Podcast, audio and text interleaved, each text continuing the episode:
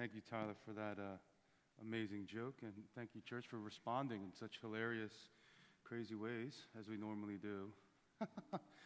well, welcome again. It's good to see you guys here. Uh, a lot of familiar faces, some folks, I believe, visiting out of town. Welcome.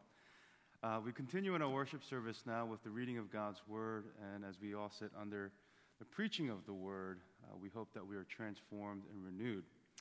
Um, our scripture this morning comes from Luke chapter 17. So let's have God's Word open us up to Luke chapter 17. We'll begin in verse 20 and go all the way to verse 37. Luke chapter 17 verse 20 to 37. And when you're there, I'll ask that you rise for the reading of God's Word.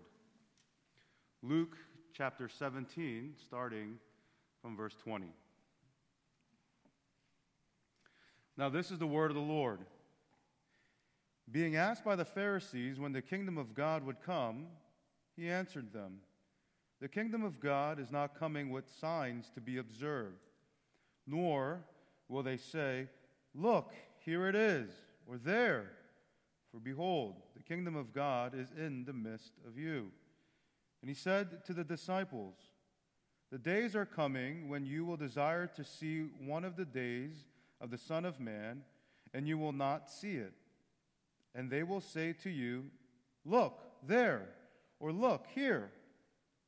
Do not go out or follow them. For as the lightning flashes and lights up the sky from one side to the other, so will the Son of Man be in his day. But first, he must suffer many things and be rejected by this generation. Just as it was in the days of Noah, so it will be in the days of the Son of Man. They were eating and drinking and marrying and being given in marriage until the day when Noah entered the ark and the flood came and destroyed them all. Likewise, just as it was in the days of Lot, they were eating and drinking, buying and selling, planting and building. But on the day when Lot went out from Sodom, fire and sulfur rained from heaven and destroyed them all. So will it be on the day when the Son of Man is revealed. On that day, let the one who is on the housetop with his goods in the house not come down to take them away. And likewise, let the one who is in the field not turn back. Remember Lot's wife. Whoever seeks to preserve his life will lose it, but whoever loses his life will keep it. I tell you, in that night there will be two in one bed. One will be taken and the other left. There will be two women grinding together. One will be taken and the other left. They, and they said to him, Where, Lord? He said to them, Where the corpse is, there the vultures will gather. This is the word of the Lord. Thanks be to God. Please be seated and join us in singing Speak, O Lord, as our prayer.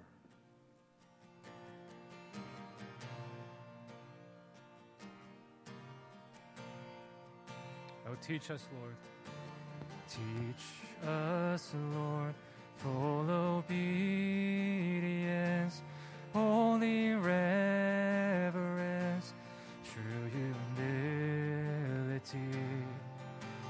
Test our thoughts and our attitudes in the radiance of your purity. Cause our faith to rise, cause our eyes to see your majestic love and authority.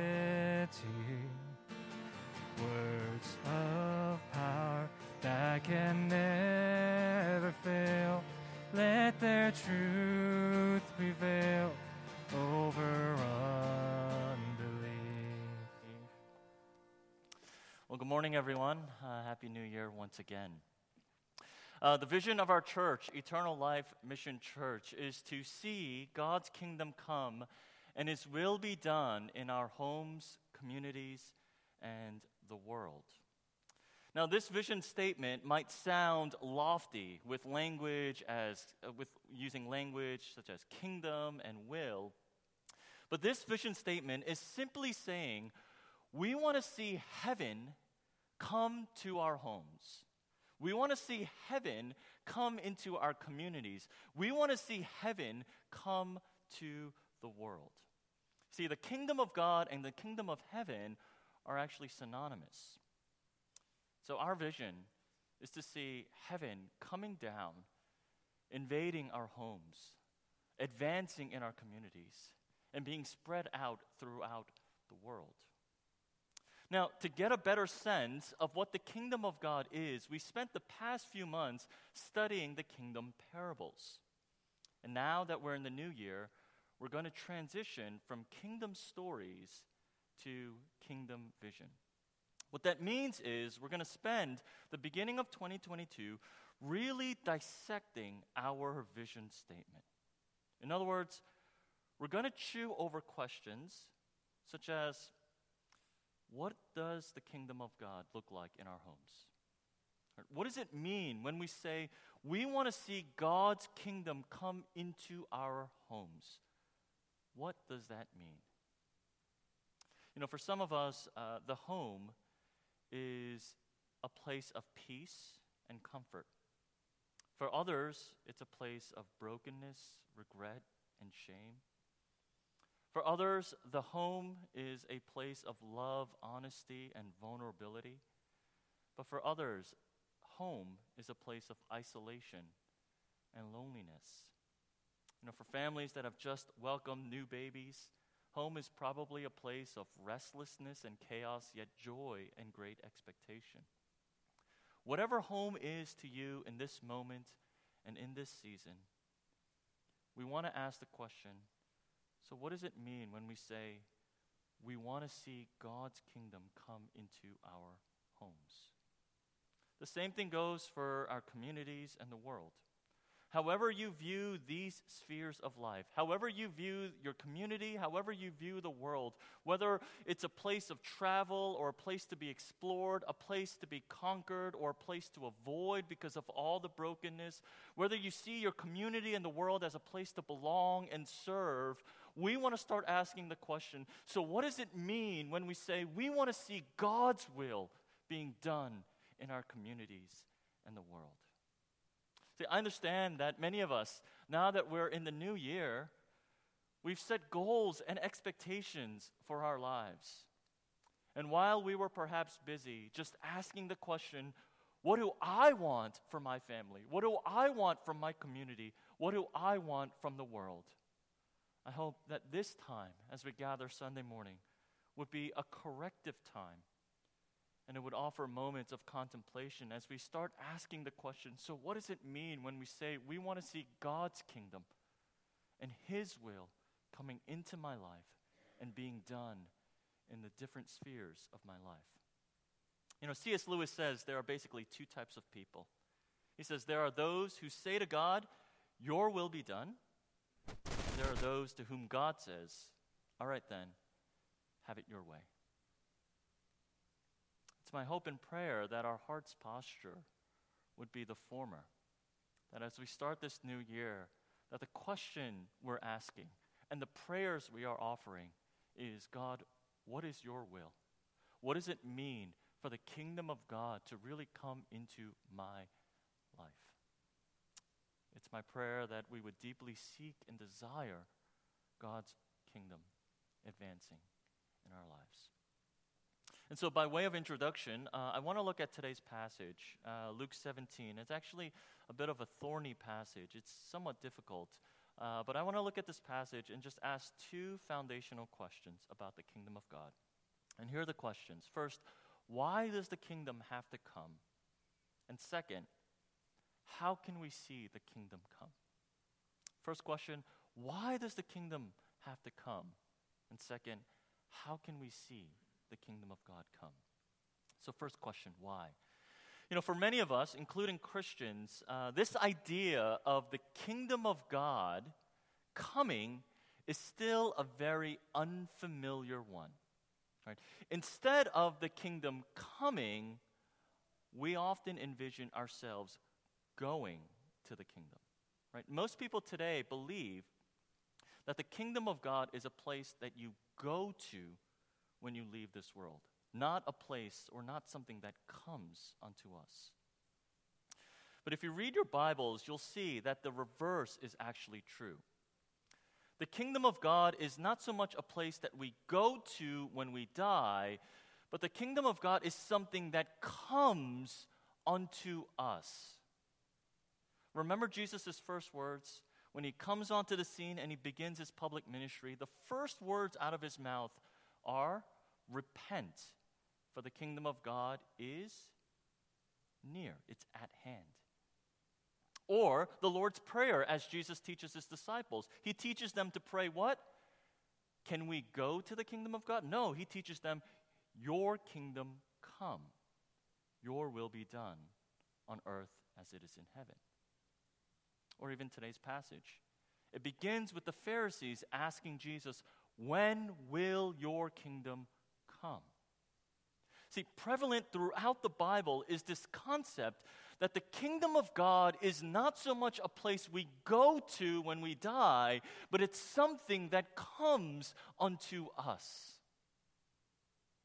See, friends, I think this is one of the reasons why Christianity today has lost not only its appeal, but also its power. Because we botched the teachings on the kingdom of God. We botched the, ki- the teachings on heaven. We reduced the kingdom of God to a vacation home, to a glorified Airbnb. It's a distant place that we think of only when life gets difficult, but it has no real impact on how I live my life here and now.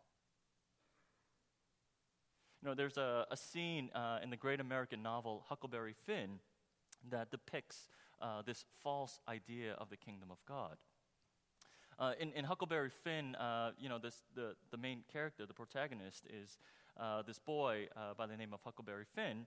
And throughout his life, he was taught by Miss Watson about heaven. And he's taught that heaven is this place in the distant, distant future, a place that comes in the afterlife and he's taught that when you go to heaven, the only thing that people do in heaven is they play harps all day long and they sing forever and ever. And Huck, this young boy, as he's being taught about heaven, he never really found heaven to be an appealing place. He thought, you know, I really don't want to go there. But the alternative isn't that great. Now, Huck, eventually, this young boy, he runs away and he meets Jim, a runaway slave. The two become really good friends and they share all sorts of adventures together. But while they were having fun, Huck, he starts struggling internally. His conscience became heavy. See, he knew that according to Miss Watson and her teachings on heaven, he was doing something wrong. So he feels this guilt. He thinks that he should go back and turn Jim into the authorities. And so, in desperation and out of guilt, Huck, he writes this letter to Miss Watson, telling her everything. After writing that letter, Huck, he felt as though all of his sins were washed clean. And the author writes that for the first time, Huck, he felt that as though he could pray you know, he thinks about how close he was going to hell. And he's proud that he wrote that letter. But then he looks up and he sees Jim. He looks up and he sees Jim and he remembers the moments that he's had with him, the adventures they've had together, the singing, the laughing, the playing, all the time they spent by the waterfall. And Huck begins to think do I give up the joy that I have in the present? Do I give up having fun with my best friend now just so I can go to this future place that Miss Watson told me about? And then he writes this. The author Mark Twain writes this. It was a close place. I took up the letter and I held it in my hands. I was trembling because I had to decide forever between two things and I knew it. I studied for a minute, sort of holding my breath, and then I said to myself, All right, then, I'll go to hell. And he tore up the letter. See, this idea that heaven is this distant, faraway place, that it can only be attained through delayed gratification, and that to attain heaven we have to give up joy here and now, is this false idea. It's a wrongful teaching that we have, an understanding about heaven that the Bible knows nothing of. New Testament scholar N.T. Wright calls this wrongful thinking a split level eschatology. And what he says is this basically, about 200 years ago, we conveniently decided that we would kick God and his heaven upstairs and out of sight.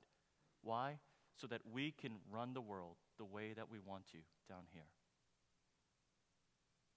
See, friends, the truth is, the kingdom of God, as most of us understand it, is basically a life insurance policy. It costs very little, and it only comes into effect when you die. If you actually read the Bible and look at the teachings on the kingdom of God, this is not what you find. You know, contrast this with what Jesus says in John 10:10. 10, 10. He says this, "I have come so that you may have life and have it abundantly."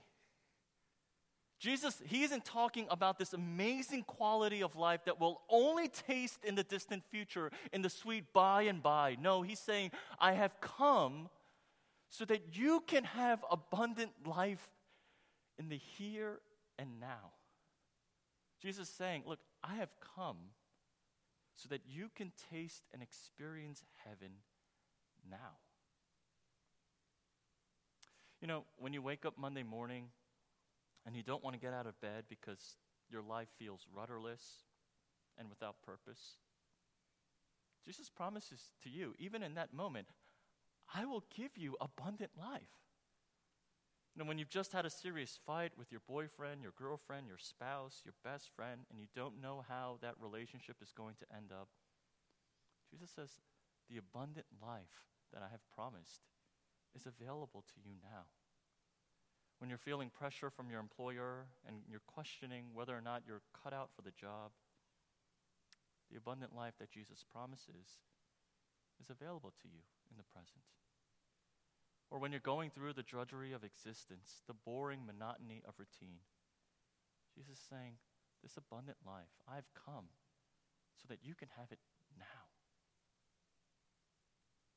Jesus is saying, I have come to you and in so doing, I have brought the kingdom of God so that you can live and experience it in the here and now, even though life might feel like hell.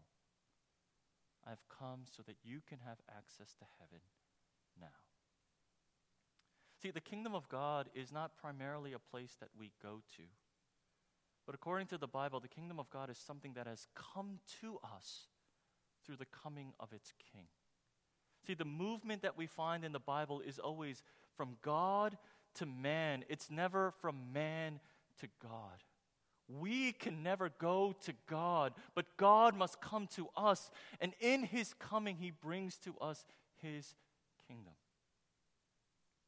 Heaven must come to us through the mediation of a Savior. You know, Jesus speaks of this in verse 25. He says this as, as they're talking about the kingdom of God and when it's going to come, Jesus says this in verse 25 But first, I must suffer many things and be rejected by this generation. Jesus says, But first, before anything could be realized, before the promise of abundant life could be accessed, before you and I could experience heaven, Jesus is saying, I must first experience hell. This is why the kingdom of God has to come. How presumptuous it is for sinful man to think that we can go. No, the kingdom has to come unto us. And that is what Jesus is teaching. The kingdom of God coming through the coming of its king. This is why we pray, Your kingdom come. Because we cannot go and do this on our own. So that's why the kingdom has to come. That's why this idea of we going up to heaven is actually the incorrect one. It's heaven coming down to us. So then, second question how can we see the kingdom of God come? If our vision statement is to see the kingdom of God come into our homes, our communities, and the world, how is it that we can see this? Right? Because if the kingdom of God is not really a place, but it's something that comes to us, what is it? And how can we see it come into our lives? Would you look with me in verses 20 to 21? It says this Being asked by the Pharisees when the kingdom of God would come, this is what Jesus says. He says, The kingdom of God is not coming in ways that can be observed. Nor will they say, Look, here it is, or there, for behold, and Jesus says this, the kingdom of God is in the midst of you. Jesus is saying this. He's saying, You can't observe the kingdom of God through flashy signs, through visible evidences. Right? Jesus is saying there's no such there's no sign that says the kingdom of God is here, but you can see the kingdom of God because it is among you. It's in the midst of you. You know, many years ago, uh, a friend of mine from out of state visited New York, and he called me up and he says, Hey, could you just give me a few recommendations? And I said, Yeah, sure. You know, you, you have to try pizza, make sure you do that. And, you know, try hot dogs. Try hot dogs on the street. They're actually really good. So he comes and he tries uh, the classic New York hot dog. And after a trip, he leaves and he calls me up and he says, Hey, Stephen, New York hot dogs aren't that great. He says, I tried the best New York hot dog. It was expensive and it was underwhelming. And I asked him, Hey, how do you know it was the best New York hot dog? And he said, Oh, there was a sign in front that said, Best New York hot dog. And I thought, oh, you naive southerner, you simpleton, you. You know, he had saw the sign, best New York hot dog, and he thought, and he thought, okay, this is probably the best New York hot dog. And I said, no, no, that's not. In fact, if you see a sign like that, you want to avoid that. And he said, well, how do I know? I said, well, you know, there are certain signs. It doesn't say best New York hot dogs, but there are certain things that you can pick up when you're there. Uh, you know, when I first came to Philly, I was taught by um, native Philadelphians uh, how to uh, spot a really good uh, Vietnamese pho place? Uh, I was taught number one, it can't be too clean, right? Uh, Philadelphia has great pho, and I was told that if, if the restaurant is extremely clean, you want to avoid it, right? Second sign, okay, uh, the chopsticks are in this aluminum tin. So when you go and sit at the table, you have to pull chopsticks out of this aluminum tin. And the third sign is if you look at the menu and it's a mix of Vietnamese and Thai, you should avoid that place. It has to just be Vietnamese. You know, it doesn't say, there's no sign in front that says best pho in Philly.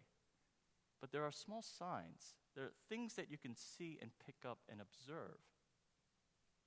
And that's what Jesus is saying here with the kingdom of God. He's saying, listen, the kingdom of God can't be observed by outward signs.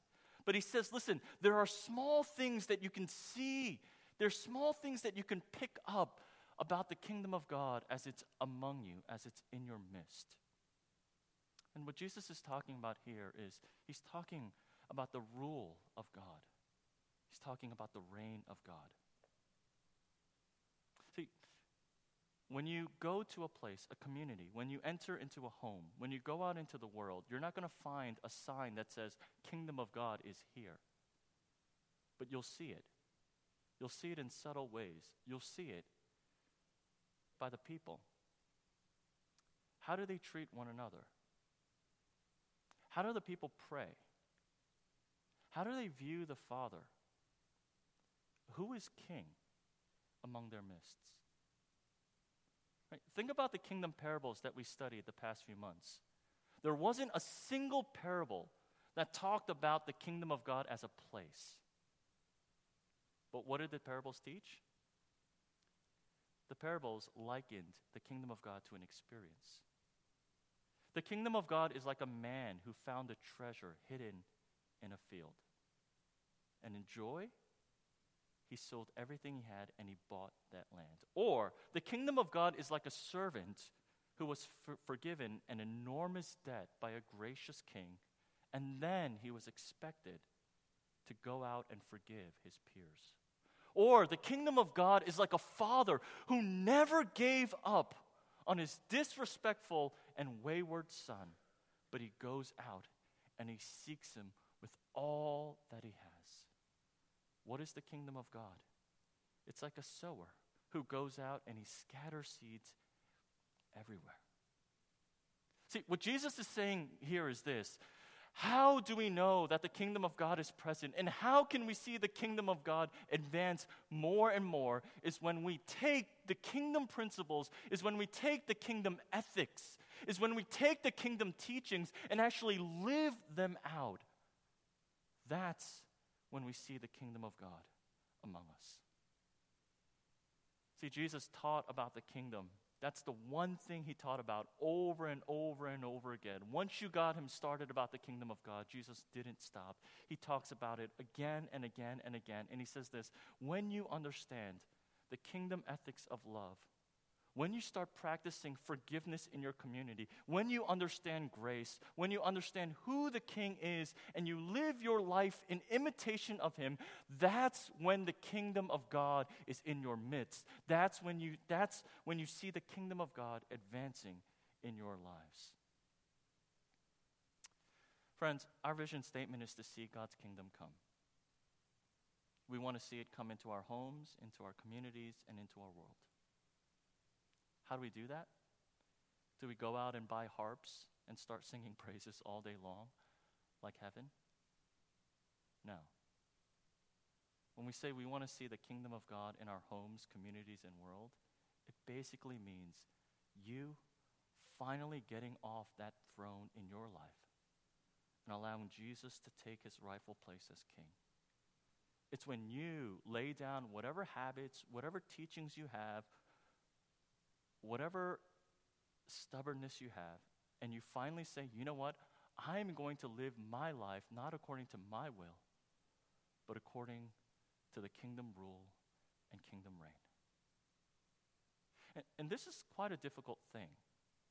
See, if seeing the kingdom advance was just about religious affiliation, if it was just, just a matter of is my family Christian or not, is the country Christian or not, is our county and community, is it Christian or not? That's easy. But what Jesus is talking about in the kingdom of God is saying this Are you taking the kingdom teachings and are actually, are you living them out? When do we experience and when do we see the kingdom of God advance? Is when we forgive because we have been forgiven. When do we see the kingdom of God advance and go out into the world? Is when we, like that seed that falls on good soil, we die and we start bearing fruit. When do we see the kingdom of God advance? When we understand the heart of the Father and we start pursuing people. We start pursuing the wayward with the Father's love. When do we see the kingdom of God advance? When we finally see the worth of the kingdom that's hidden and we're willing to sell everything and buy that, attain that with joy. That's how the kingdom of God continues to advance. And friends, this is actually a very difficult thing. Because again, if it was just about singing praises with harps in our households, that's an easy thing. But practicing forgiveness, loving like the Father did, extending grace, and pursuing consistently that's a difficult thing. The kingdom of God comes when forgiveness is abundant, when justice flows like a mighty river. The kingdom of God comes when the place that you inhabit becomes a place where love is extravagant, where love is prodigious, where prayers are unceasing, and where Jesus sits as I want to conclude, um, as Jesus does, with um, just a bit of a warning. This is found in Luke 17, 26 to 30. As Jesus talks about the kingdom of God, he ends in this way. He says this Just as it was in the days of Noah, so will it be in the days of the Son of Man. They were eating and drinking, marrying and being given in married, marriage, until the day when Noah entered the ark, and the flood came and destroyed them all. And he says, likewise, just as it was in the days of Lot. They were eating and drinking, buying and selling, planting and building. But on the day when Lot went out from Sodom, fire and sulfur rained down from heaven and destroyed them all. So will it be on the day when the Son of Man is revealed. You know, I think this is probably one of the most intriguing um, sayings of Jesus that we have in the, in the Gospels. If you um, go back to the Genesis story and you read about the days of Noah and the days of Lot, you might get a very different picture. In fact, just Google days of Noah or days of Lot and see the pictures that come out. You know, days of Noah was a, was a time of debauchery, was a time of sexual immorality. The days of Lot, likewise, was a time of grave sinfulness. Uh, you know, if you know the story of Lot, you know, Lot was willing to sacrifice his own daughters so that the townspeople could, could rape them all night. I mean, the days of Lot and the days of Noah was actually a time of just grave sinfulness, debauchery, sexual immorality. Some people consider it to be the worst time in human history. But you know what Jesus says as he's describing these, these generations? He doesn't talk about any of those things, but he says, listen, you know what their faults were? They were eating, they were drinking, they were marrying, they were being given in marriage. And then he says this in the days of Lot, you know what they were doing? They were eating, they were drinking, they were buying, they were selling, they were planting, they were building. What is Jesus describing? He's describing everyday life. Why does Jesus talk about everyday life in the days of Noah and in the days of Lot? Why? Because these people, as they were going about their lives every day, doing normal things, eating, drinking, planting, building, selling, given in marriage, and being married, they had rejected the kingdom of God. They were going about their everyday life as though they were king. And so, the warning that Jesus gives us here is this listen, you want to see the kingdom of God advance in your life? Will you take the rule of God, the reign of God? Will you get off your throne and will you allow Christ to sit there? Will you take his teachings of the kingdom and will you live them out? And so the question is do you really want to see the kingdom of God come into your home?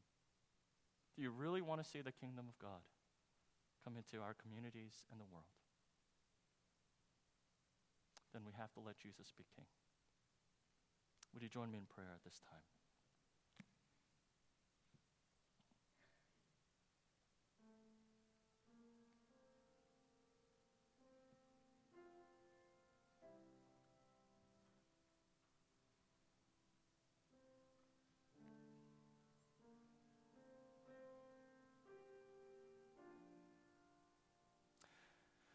The, kingdom of God is not a place that we go to when we die,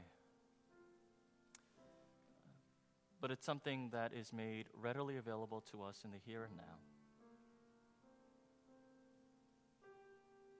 Jesus promises to us abundant life. He's come so that we can have abundant life.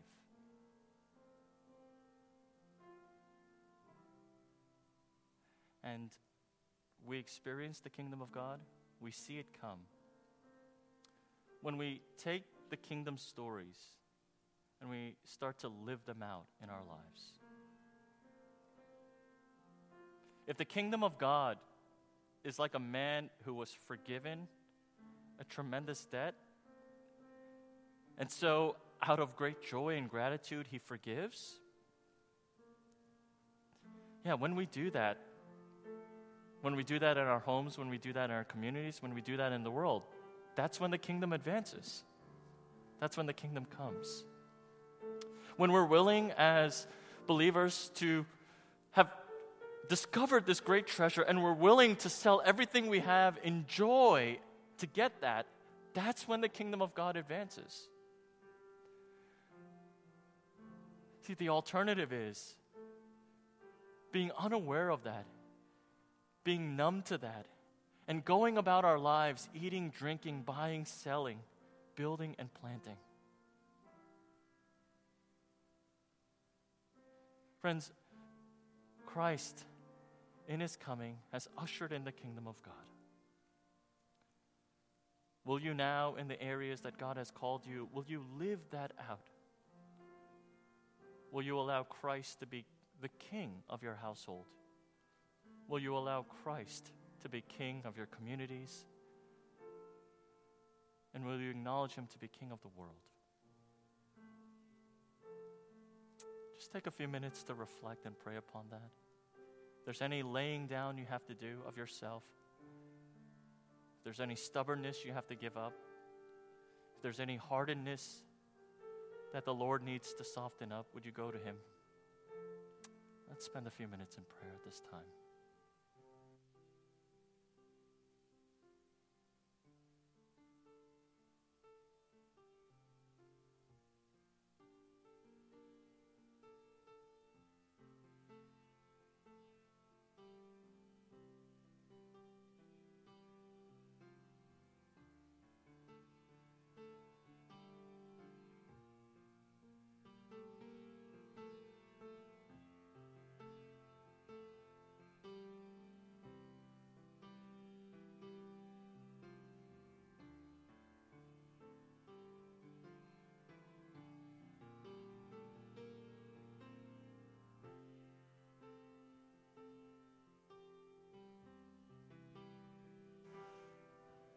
Father, we confess uh, this morning that we are sinful, and that we cannot ascend to the hill of the Lord. We cannot, on our own, go to heaven. But you must come, and you must bring it to us. And so, Father, this morning, as we think upon the kingdom of God, its accessibility, its availability in the here and now, Father, would you awaken us and open our eyes to see it? Father, we confess that we go about our lives living life busy with just the mundaneness of life. Lord, we are so occupied with just eating and drinking, buying and selling, planting and building, being married and being given in marriage that we don't see and we often forget about your kingdom. Father, would you give us eyes to see it? Though it might be so small like a mustard seed, give us eyes of faith to see it. Though it's hidden, a treasure, though it's hidden like a, like a hidden treasure in a field, would you give us eyes to see? Though it might seem weak and frail and insignificant, would you help us to see the power of the kingdom of God? Father, we ask, Lord, that in the new year, Lord, that you would really have us question and think, what is your will in our lives? And so, Father, we pray this morning, your kingdom come, your will be done in our homes, in our communities, and the world. We give you thanks. In Jesus' name we pray. Amen. Uh, in this time in worship, uh, it's after hearing God speak, we are now at this time where um, the Lord is sending, and uh, or uh, and um, we have a very special guest here with us. Uh, her name is missionary Grace Chung. Uh,